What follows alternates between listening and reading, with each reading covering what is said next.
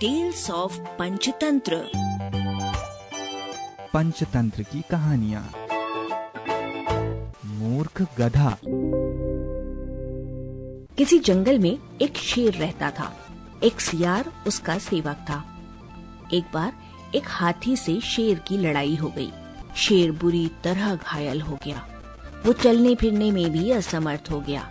आहार न मिलने से सियार भी भूखा था।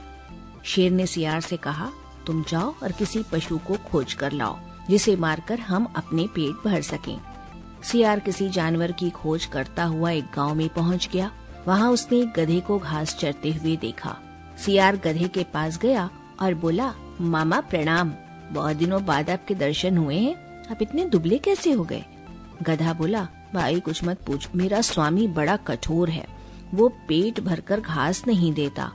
इस धूल से सनी हुई घास खाकर पेट भरना पड़ता है सियार ने कहा, मामा, उधर नदी के किनारे एक बहुत बड़ा घास का मैदान है आप वहीं चलें और मेरे साथ आनंद से रहें।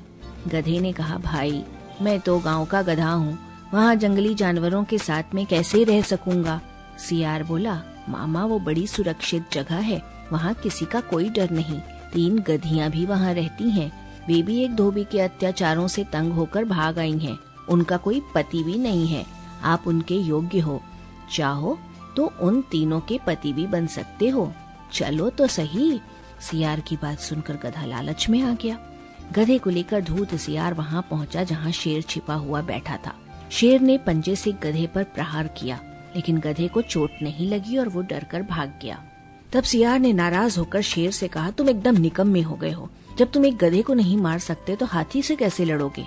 शेर झेपता हुआ बोला, मैं उस समय तैयार नहीं था, इसलिए चूक हो गई। सियार ने कहा अच्छा अब तुम पूरी तरह तैयार होकर बैठो, मैं उसे फिर से लेकर आता हूँ।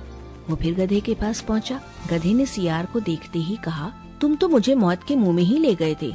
न जाने कौन सा जानवर था। मैं बड़ी मुश्किल से जान बचाकर भागा। सियार ने हँसते हुए कहा, अरे मामा, तुम उसे पहचान नहीं पाए, वो तो गधी थी। उसने तो प्रेम से तुम्हारा स्वागत करने के लिए हाथ बढ़ाया था। तुम तो बिल्कुल कायर निकले और वो बेचारी तुम्हारे वियोग में खाना पीना छोड़कर बैठी है। तुम्हें तो उसने अपना पति मान लिया है। अगर तुम नहीं चलोगे तो वो प्राण त्याग देगी। गधा एक बार फिर सियार की बातों में आ गया और उसके साथ चल पड़ा। इस बार शेर नहीं चूका। उसने गधे को एक ही झपट्टे में मार दिया। भोजन करने से पहले शेर स्नान करने के लिए चला गया। इस बीच सियार ने उस गधे का दिल और दिमाग खा लिया। शेर स्नान करके लौटा तो नाराज़ होकर बोला, ओ सियार के बच्चे, तूने मेरे भोजन को जूठा क्यों किया? तूने इसके हृदय और सर को क्यों खा लिया? धूर्त सियार गिड़गिड़ाता हुआ बोला, महाराज, मैंने तो कुछ भी नहीं खाया है। इस गधे का दिल और दिमाग था ही नहीं। यदि इसके होते तो ये दोबारा मेरे साथ कैसे आ सकता था? शेर को सियार की बात पर विश्वास आ गया। वो शांत होकर भोजन करने में जुट गया। इस कहानी से हमें सीख मिलती है कि जो लोग दिल और दिमाग से काम नहीं लेते हैं, वो हमेशा ही किसी का शिकार हो जाते हैं, चाहे वो जानवर हो या फिर इंसान। अरबा की प्रस्तुति।